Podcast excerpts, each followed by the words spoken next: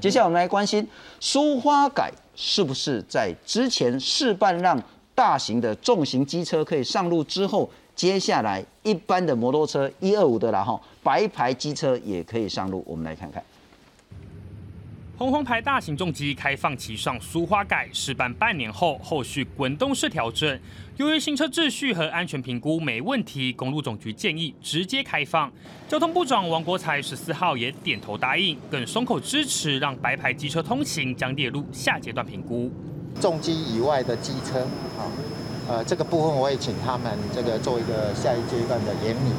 啊，如果可行的话，那我我倾向也让他们走苏花改。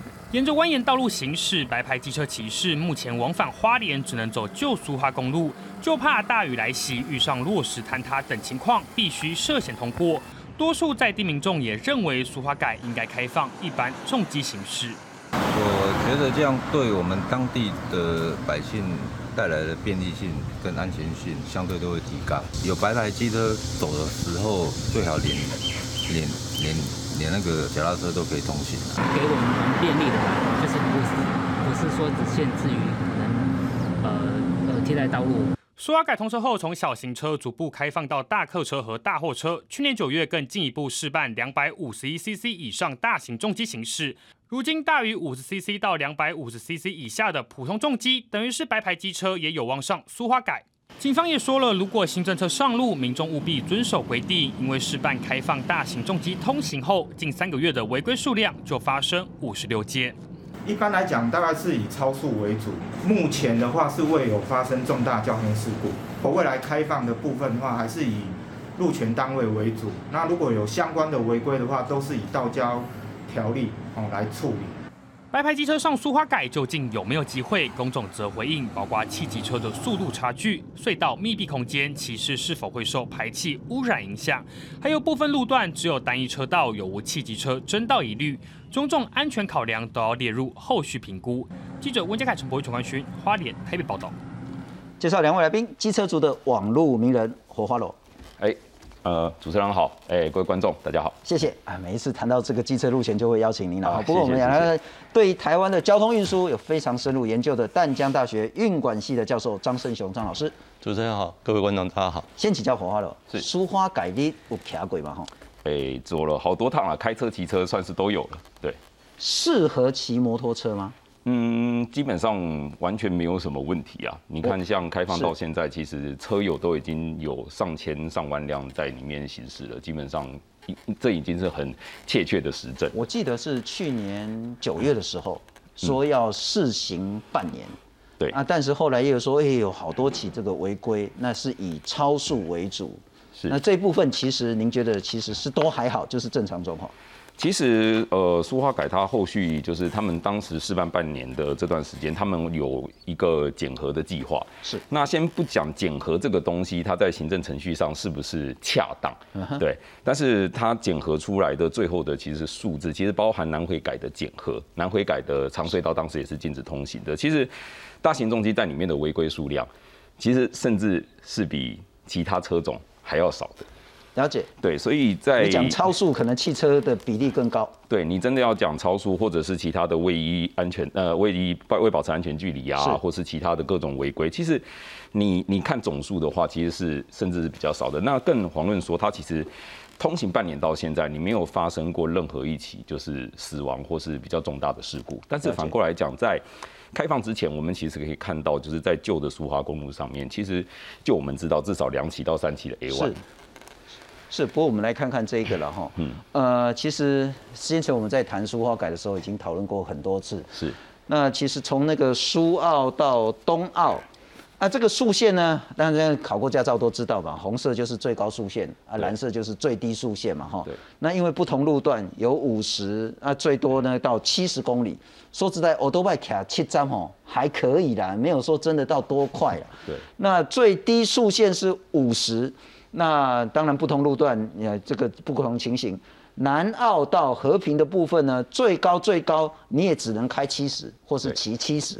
最低呢，你必须维持五十以上，当然还是不同路段。然后再来河中大清水，那等一下会谈到有一段呢，其实是本来就可以骑摩托车的，不管是所谓的大型重机或是一般重机。但是我想请教那个黄华楼，就是说，以前交通部跟大家讲的说，黑长隧道哈，空气就坏就坏啦，卖咖你卡盖塔卡公公，温度很高很高，高到说你会觉得很不舒服。一个是空气的问题，一个是温度的问题。你在骑的时候有这两个问题吗？其实这个这个东西就不要讲我自己骑的感受好了，我们就讲实际的数字来讲。就是在全世界对于隧道的管制标准，就我知道的话，其实待会那个我们老师可以帮我再补充一下，就是包含一氧化碳相关的浓度的话是一百 ppm，啊，对。但是台湾已经把这个标准定得更严格，是七十五 ppm 的，对，就是隧道，就是我们全世界标准规范是一百哦，那有些国家其实是定到两百，嗯哼，那台湾是定到七十五了，那。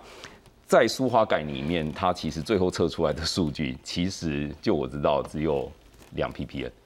哦，空气这么好。对对，所以这个呃，其实我们不用特别去讲说到底我们感受怎么样，这个都是有实际的数字，然后还有包含里面的气温也是。你要想里面不会晒太阳，空气又是在一个流通的状态的情况下，是呃，就我知道它其实有一年的数据的话，它夏天最高温你知道几度吗？就我我记得没错的话，因为这数字我有点久没碰了，因为它它有在动之后，我就比较少去特别去再重新去 review。二十九度了，其实比外面都还要像今天台北就很热了。对，其实，在里面的气温跟空气品质，这个都是有实际数据。所以温度跟空气根本不是一个阻挡机车上去的道理。呃，对，老实说啦，其实是。好，那有一个道理，也许听起来很有道理，就是说，因为现在的疏花改本来就是要让汽车走。对，后来开放大货车，大货车也包括砂石车。对，啊，现在如果重型机车也上去，一般白牌一二五的机车也上去，所谓的汽机货混流的问题，大车跟小车比，小车一定吃亏多。那对我们来说，其实是这样子，就是我们如果对于这个问题，我们只放眼在这条路对摩托车的风险有多高。嗯哼。这个东西其实已经超出，就是已经不是我们正常要在讨论这整个政策的一个核心了。为什么？我们如果不走，我们要先问你各位如果不走这条路，我们另外一条路是什么？原本的苏花公路。就苏花。好，那你说这条路摩托车跟所有的车种这样混行有没有风险？任何人一定会告诉你，风险一定会有。会不会变高？会再高一点点。可是。如果我们今天看的是旧的公路呢，那它搞不好这么高，结果你都无视说哦这边这么高，然后你你一直在看说这边它好像有危险，好像有危险，永远都不看这边。是，那这个东西就已经超出了，就有点像说，诶，喝水会不会死？其实会，你一次喝个二十公升会不会死？会。可是有人说啊，喝水喝太多会死，所以我们要禁止喝水嘛？这个这个就不对了，因为你禁止喝水的。问题会产生更大，那这个一样，我我根本就没有必要去反驳，就是是混流与否的风险。我们要考虑的是，如果这条路它在机车通行的权利里面被把拿掉了，那机车主遇到的更大的问题。了解，对，了解。你要考虑风险，一个当然就是汽机货车混流的风险，对。另外一个还有就是说，你骑原本的苏花公路落实。摊方下大雨的这些风险，还有晚上，你要一起来去评估了哈。是。不过同样道理，我要请教张老师了哈。我们来看看，呃，之前呢哈，当然交通部可能最近可能态度会有一些改变，是因为包括部长王国才也讲说，他其实是个人比较支持，不管就是全部开放大型重机上书花改，乃至于考虑开放白牌机车也上书花改。那之前的一些说法就是说，第一个书花改总共有八座隧道。都很长，长度二十多公里，占整个路段的百分之六十三。第二个，它就是讲说，它品质很差嘛，然后呢，空气很差嘛，噪音很大嘛，所以你骑在里面呢，身心灵都会受到影响。那再来一个很重要的是说，大货车要开放 疏花改，所以包括大货车啦、砂石车，通通都在疏花改里面。那再来就是说呢，所谓的混流的这个问题呢，真的危险性偏高。只有一个车道，啊，人哪甲你卡诶塞卡歪啦吼，甲你巴结你也惊到嘛吼，啊，然后整个这如果真的有要超车行为，也很危险。那未来他们本来是定位说，原本苏花公路哈，嗯，啊，咱就开放可能慢慢来，慢慢骑，骑什么呢？骑脚踏车，慢慢骑摩托车，你就是看风景为主啊。你如果是要比较快的通行的话，就用疏花改。这些理由之前成立，现在成立吗？当然不成立啊！这个欲加之罪，何患无辞了。如果信聪你还记得的话，当时疏花改为什么要建？就是因为道路的崩塌落石，影响到要给花莲人一条安全安全的路。对，道路的崩塌还有坍方落石。是。那你说，如果道路有坍方落石的时候，对于汽车的伤害比较大，还是机车的伤害比较大？当然机车啊。当然是机车伤害比较大。那对于一个伤害比较大的机车，你不让他走一条安全的路，你反而叫他去走。如果真的比较起来，应该是叫汽车去走原来旧的台九丁。然后让机车走台九，这才是合理吧？啊，因为机车至少它还有外壳的一个保障啊。是，所以从逻辑上面来讲，当时建书花改，我就不认，我就认为说，你如果要建书花改，应该要让机车也能够上路。嗯哼，我讲的是白牌的机车，我从来不考虑黄红牌的。是，哎，一定是白牌的机车。是，而且它也是一个省道，所以自然就是应该是给所有人都可以使用的一个道路嘛。是，所以。这个交通部他们现在其实我觉得有一个转变了。那我也不是说交通部当时一开始就做这样的一个限制是不对的，因为毕竟我们对于长隧道的管理其实经验其实上是相对不足了，所以相关的一些救难啊、救火等等的一个措施，其实是需要有一些经验的培植。所以我赞成说他们在一开始的时候对长隧道的管理慢慢的开放这样的一个步骤其实是好的。那另一方面，其实用路人也需要去。去学习，用路人也有需要去学习在长隧道里面的一种跟其他车辆互动的一个经验。是是。那至于说刚刚混流行驶的这个部分呢，就刚刚火花罗也其实也有提到了，一样，你如果不让它在隧这个苏花改里面行驶，你就要让它回到旧的苏花上面去行驶。那旧的苏花难道不是混流吗？是。还是混流，是那旧的书花的那样个行行车的状况，跟书花改的行车的状况，哪一种混流是比较安全的？其实可以做一个比较。哎，因为我年轻的时候常常走旧的书花，是我还书花改，我还真的没走过。我走你走旧的书花的时候，因为它是双向，嗯，路很小条。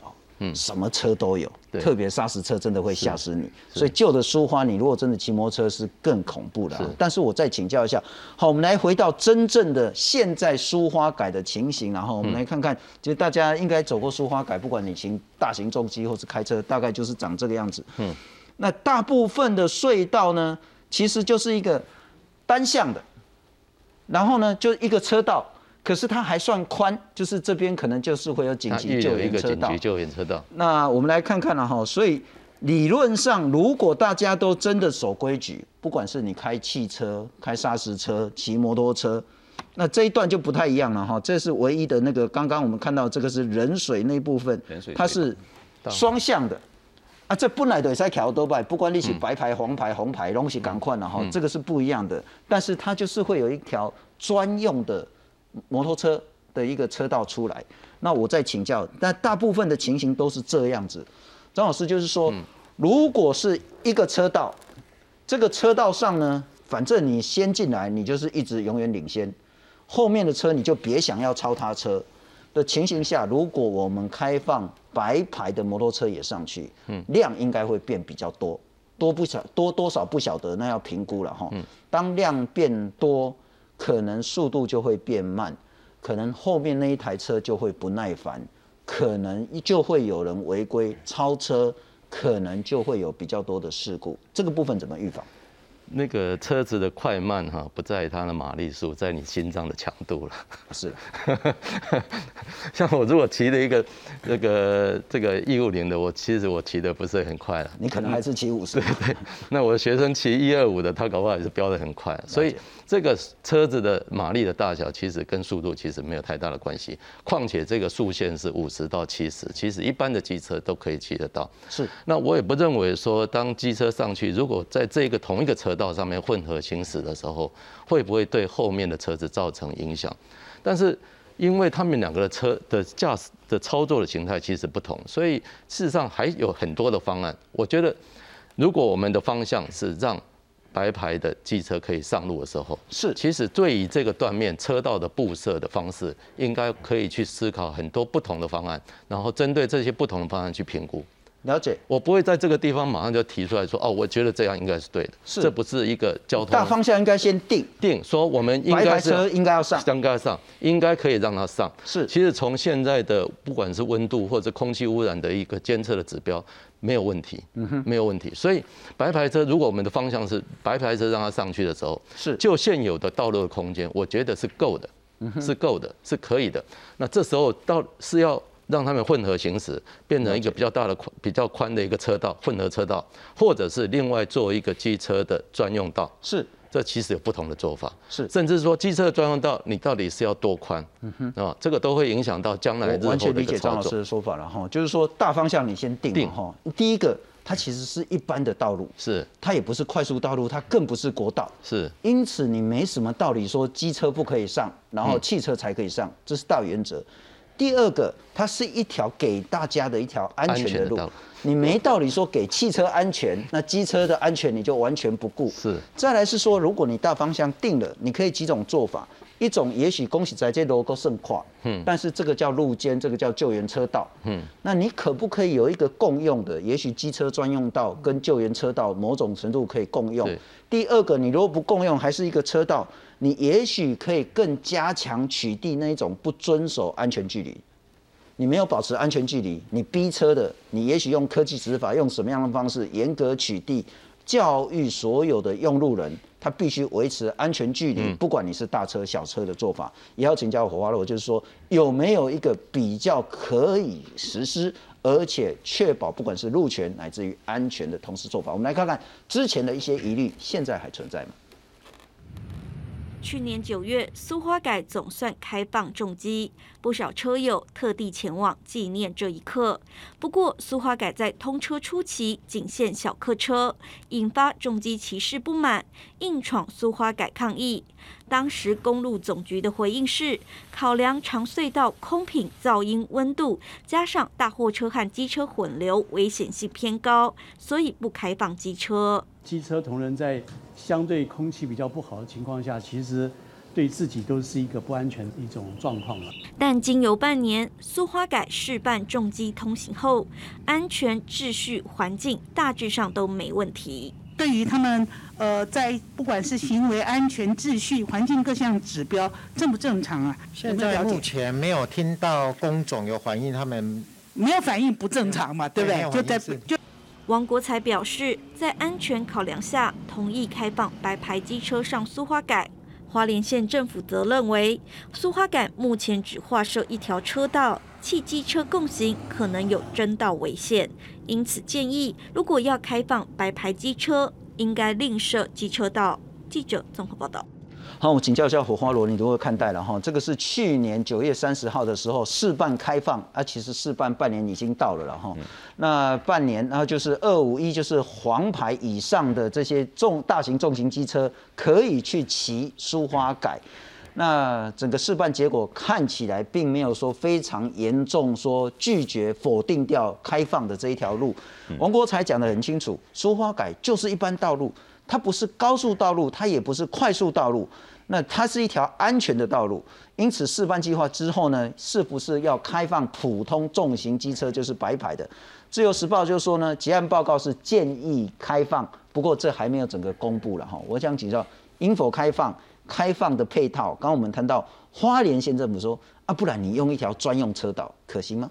其实我我觉得我刚刚也算是蛮认同我们张教授讲的，就是。现在在这边去讨论什么方式一定是对的，其实太过武断。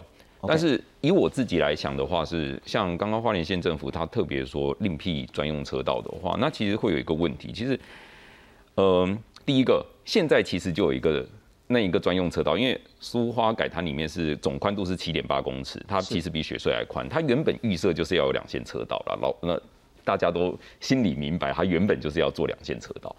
那它在外线车道现在已经是廉价的时候有开放大客车通行它旁边的紧急避难车道，是就是刚刚讲的那个路肩的部分。那你现在如果我们要把机车以专用道的形式丢在他那边的话，那现行的那个大客车在廉价的通行，你要该怎么去两个交叉去管制？这其实另外一个第一个问题，第二个问题是，其实，在那个冬奥隧道一进去的时候，它会有一些的交流道会上来。会有一些交流道，然后还有一些的，就是其他的车流会下去。那甚至其实大家也心里都明白，苏花改未来一定会衔接国道五号。那你衔接国道五号的时候，你从苏澳那边进去，跟国道五号的下来的车流做交织的时候，嗯哼，你如果又限行车辆在外侧，就很像嘛，你开车在高速公路，你遇到旁边有交流道上来的车，你的直觉是什么？嗯哼，切进去。是对。那你如果今天有这个限行的。这个政策的话，它会不会反而增加了车祸？对，所以在他当初在办这整个长隧道通行机车可行性评估研究案的时候，他有两个案，一个是长隧道通行机车可行性评估研究，一个是书画改的检核。那他在长隧道通行机车可行性这个研究案的时候，他其实有提出几个不同的一个车流模拟的形式，其中一个就是开放机车如果行走。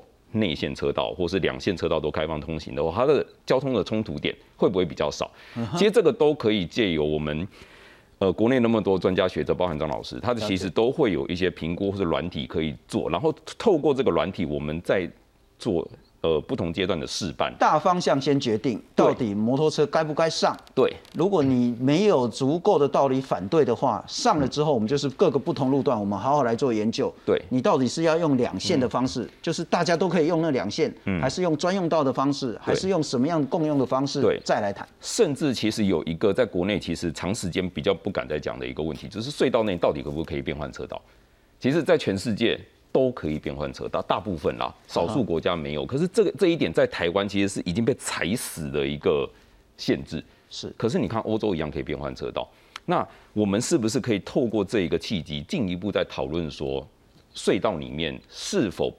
可以开放变换车道。有时候那个大塞车的原因，真的就是有一台乌龟车挡在前面，你不能变换车道。哦，对，所以这个东西，我想讲，我我没有说它一定现行这个方法适合在我们台湾立即全面执行。可是我们可以思考这个东西到底我们要不要借由这个契机，干脆来做一个更广泛的讨论跟研究。了解。不过因为书花改是一个很重要，是其实我们在谈的倒不是说技术如何规划，嗯，是。而是道理上你就没办法说服大家说摩托车不能上书画改。如果这个道理成立的话，那不管是南回改，不管是更多更多一般的市区道路，那像甚至大家在谈说中校西路凭什么不能骑摩托车这些等等的，恐怕那都是一定要去思考面对的问题。哦，这个东西我相信在未来，哦，整个政府机关一定都会面对到这个问题。那这个问题我们是要。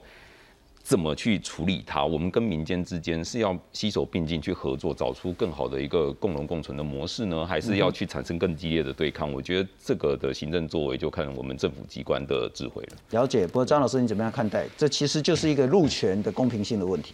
这个是一路权的公平性啊，就我刚刚讲的，从这个苏化凯当时新建的这个逻辑上面来看，我们没有理由把白牌的机车排除在苏化改的。这个形式上面，这我完全认同。那当然，我们的过去的一个发展，其实有过去发展的一个历史的一个脉络了。所以，机车为什么在台湾或者是不受到这个呃交通主管机关的适当的一个对待？其实它有它历史的脉络。比如说，早期的规划者可能认为说，机车不是机车，只是一个过渡性的印记。嗯哼。那早期这些规划者，其实他没有这种机车的呃骑乘的生活经验。是。这个我讲这次顾问，而且机车其实还隐含有一种阶级的这个成分在里面，比如说认为这个是一个低收入的一个印据，所以我们在一百五十 CC 以下的是免牌照税，啊，然后我们也觉得说这个因为它的负担比较重，所以也停车也没有停车停车费的一个收取，所以这样子你也没有要求他尽相对的义务，所以你也没有给他一个适当的这个权利一个权利。那这个就是这样一个历史脉络的一个发展。那我们有我们历史脉络的一个发展，所以我刚刚其实也不完全同意你刚刚所提到说，哎，国外他们都可以变换车道，那我们为什么不能够变换车道？比如说国外在你如果去研究它的在道路上面的车流行为，国外的变换车道的行为的次数远低于我们。是，那我们的这个变换车道的行为是非常频繁的。那这样的一个一个行为，这样的一个交通的行为，放在这个隧道里面，风险相对来讲就会比较高。你不要讲说我们现在的这个事故的一个一个死伤的人数，都在 OECD 里面国家，我们是名列前茅啊。嗯哼，啊，那这不是一个好的数字嘛？是对，但是所以在讨论这些问题的时候，我觉得第一个是说，我们要看我们我我们有我们自己的一个历史的脉络，我不见得说这个是好的，哦。但是这个历史这样子发展下来的时候，我们只能在这个历史的这个里面，慢慢的去调整，慢慢去调整，绝对不可能说一次的巨变。你说现在很多人说把它变成说，呃，取消两段式左转，直接左转。你去看很多的这个长者，或者不要说长者了，像我的话，有些我就不太敢，就直接从跨到最内侧，我就要两段式作战。所以这个社会在这个长期的脉络下面，已经发展出一套的交通的行为，不能够巨变。但是可不可以改变？可以改变，我们可以慢慢。但是这个改变就是你要有很多的方案出来，然后去评估，不要说专家讲的就一定是对的。是我们还是经过一阵专业的评估。